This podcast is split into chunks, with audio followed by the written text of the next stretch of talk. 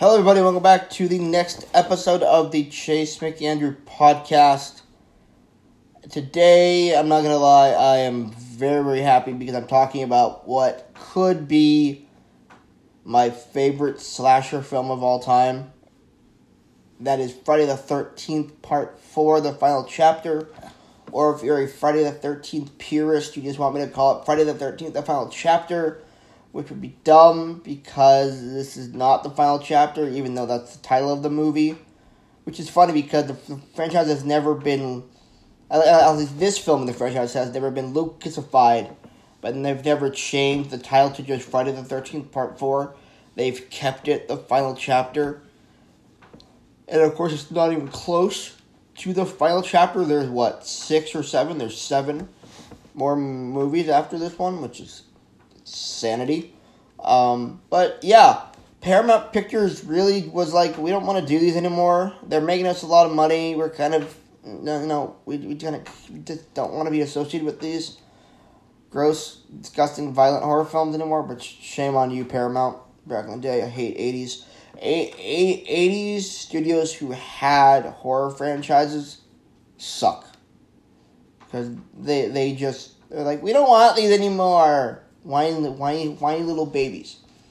So they said, okay, let's do this, shall we? Let's make one last film. We'll make it the best one yet. And then, we'll, and then we'll be done. And that's what they did.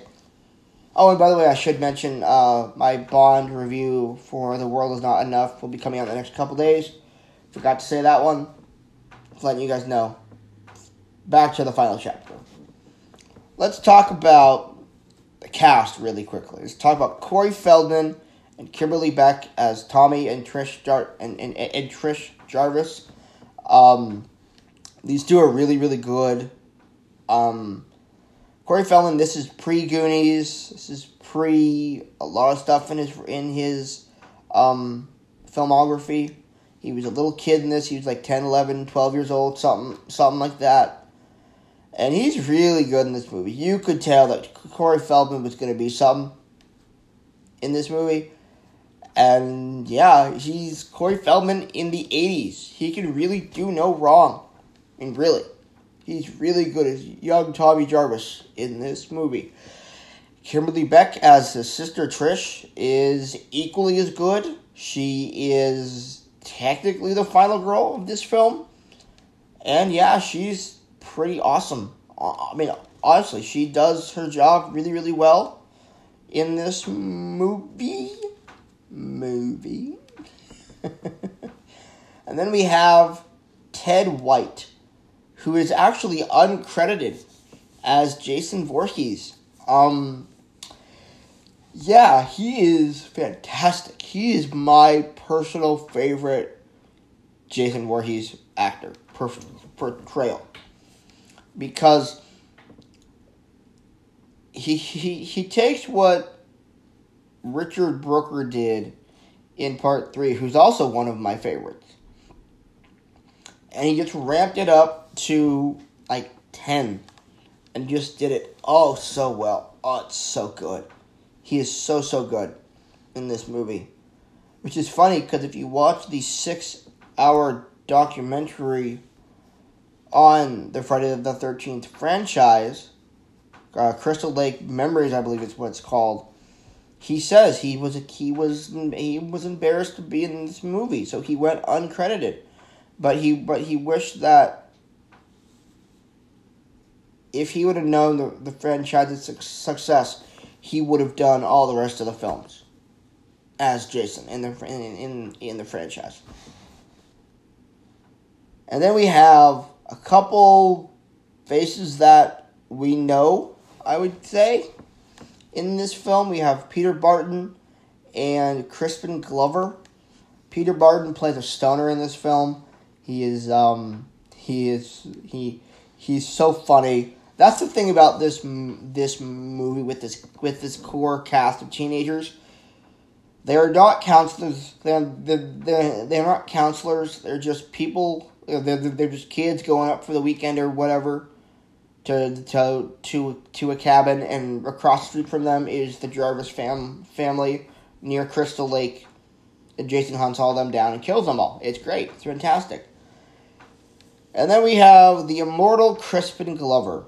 Um, if you know um, my Bond series, his father, um, his father was um, oh, what's his name? Bruce Glover, I believe. Bruce Glover, right? In Diamonds Are Forever, um, he's one of the henchmen in that movie, along with uh, Smith, uh, Mr. Winton, Mr. Kidd, uh, respectively, for those guys. Um, yeah, his son, Crispin Glover, was already a biggish star, getting there at least. He would be in. Um, he would be in the first um, uh, Back to the Future film the next year in 1985 uh, as um, uh, Marty as Marty McFly's dad in that film. Um, he would not be in the be in the sequels though because I don't actually know why. I can't remember why. But anyway, we're on Friday the Thirteenth right right now. So anyway, this movie, like I said in the beginning, pulls out all the stops, makes it the best film uh, yet of the, of, of the four films in the franchise, and it's great. The kills are great. The, the characters are maybe the best of the whole franchise. It's just such a great, great slasher, and if you are if you are an 80s slasher fan, this has to be one of the ones that you see. Because it's so good. And the director, Joseph Zito, by the way, I should say, he lights this film so well to make it feel like there's almost no light, which is insanity, by the way, because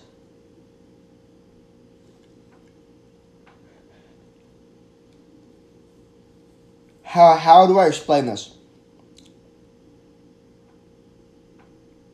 The way he frames Jason and shoots Jason is in shadows and the backlighting and it just make and Ted White's a big guy, but it makes him look even bigger because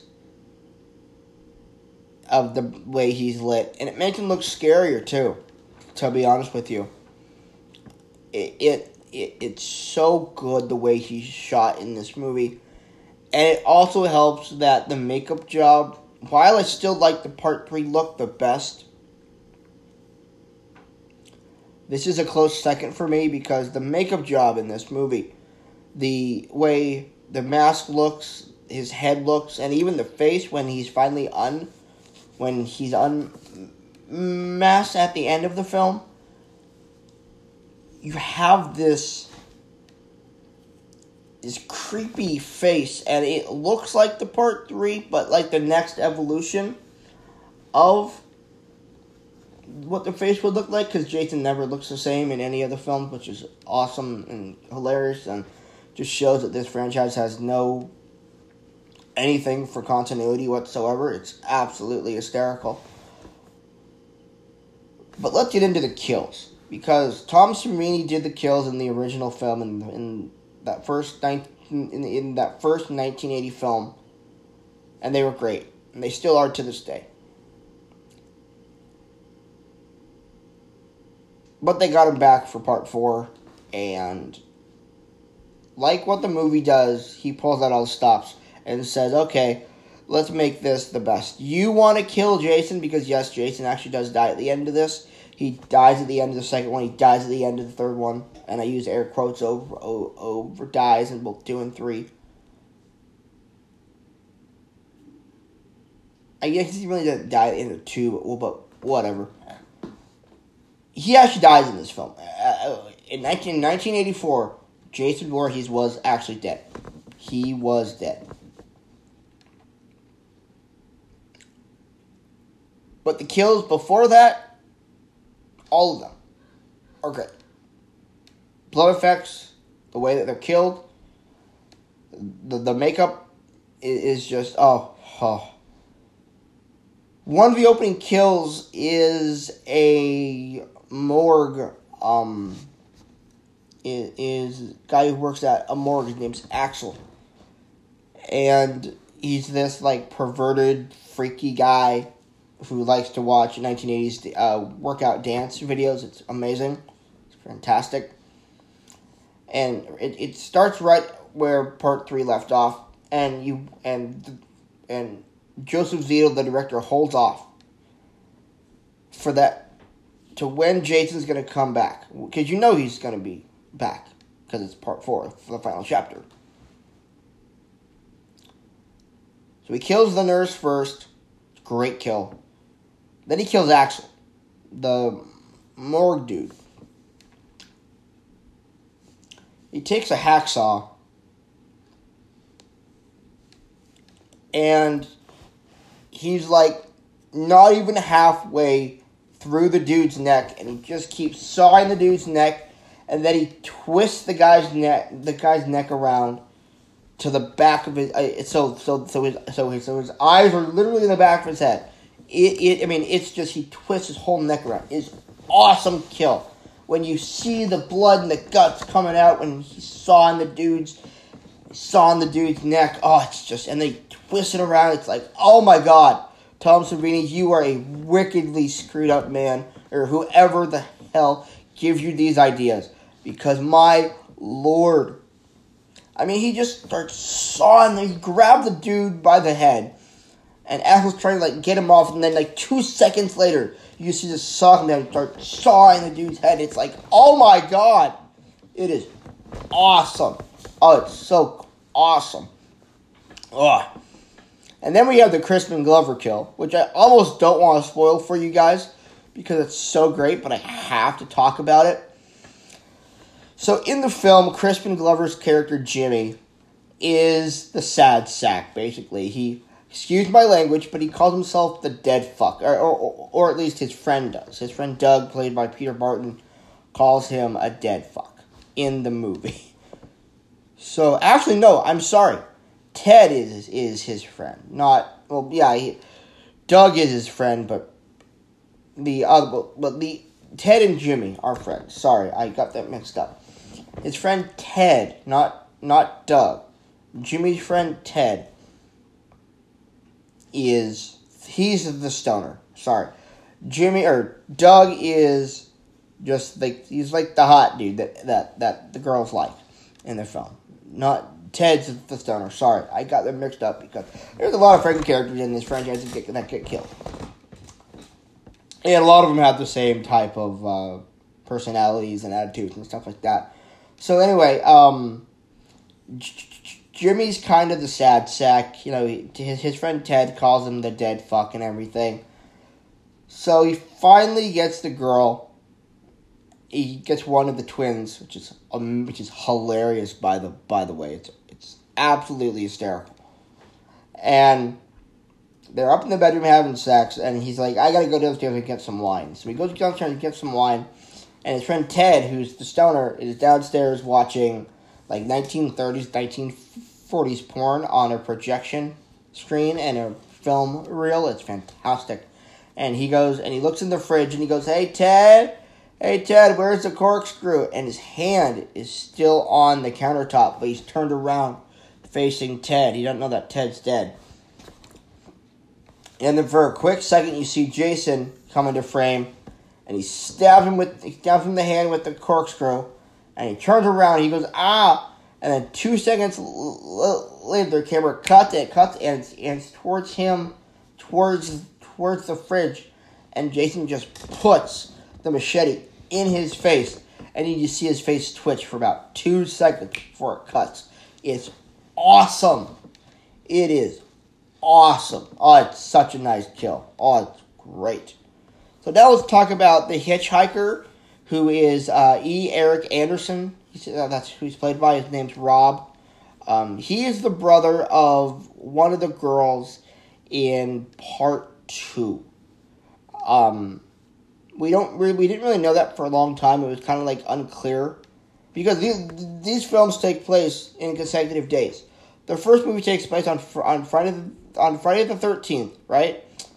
The second one takes place five years later, something like that, on Friday the 13th as well, part two. Part three is Saturday the 14th. And this movie takes place on Sunday the 15th.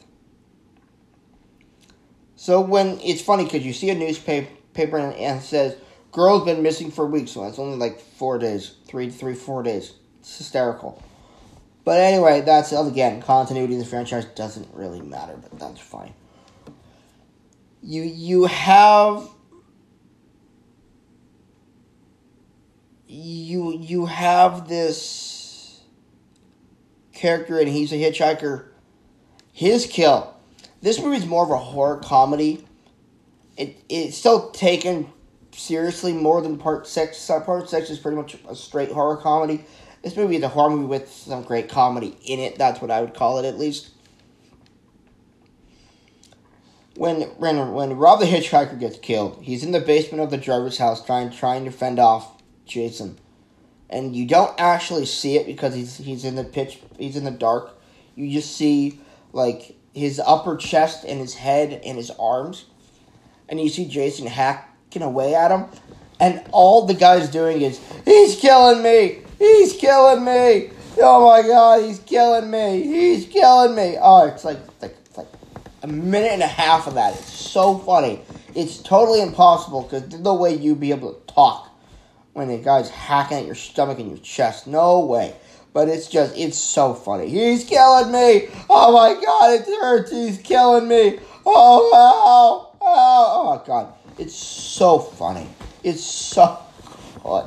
Oh, that movie's so much fun. Oh, it's so good. I love it. Oh, I love this movie so much. It's literally one of my favorite. It's it, it might be my favorite slasher of all time. It's my favorite of the of, of the Friday the Thirteenth franchise. So so good. I love it. If if you haven't seen this movie, go watch it. It's so good. It's so much fun. It, it, it's like the perfect 80s slasher. It's low budget, it's corny, it's cheesy, it's funny. But it's the 80s, baby. And the 80s are the 80s for a reason. The 80s, man. Oh. I love this movie. Did I rate did I rate Night, Nightmare 3? I think I did. I think I gave what? Nightmare 3 what? A or an A minus? I'm to give this movie an A minus as well. Yeah, this movie's great. I love this movie. It's so much fun. It's so good. Go watch it. It's amazing. It's just, just, oh, it's so good. So that's it. That's my second horror review for October for 2020. I totally messed that up. It's the October horror reviews for 2020. My God, I'm losing it. Go watch it. Go watch this movie. It's so much fun. All right, guys. I'll see you next time. Don't forget, the next couple days, I will be I will be doing my my third Pierce Brosnan film, the what 18th, 17th film in the franchise. The world is not enough. All right, everybody. I'll see you later. Bye.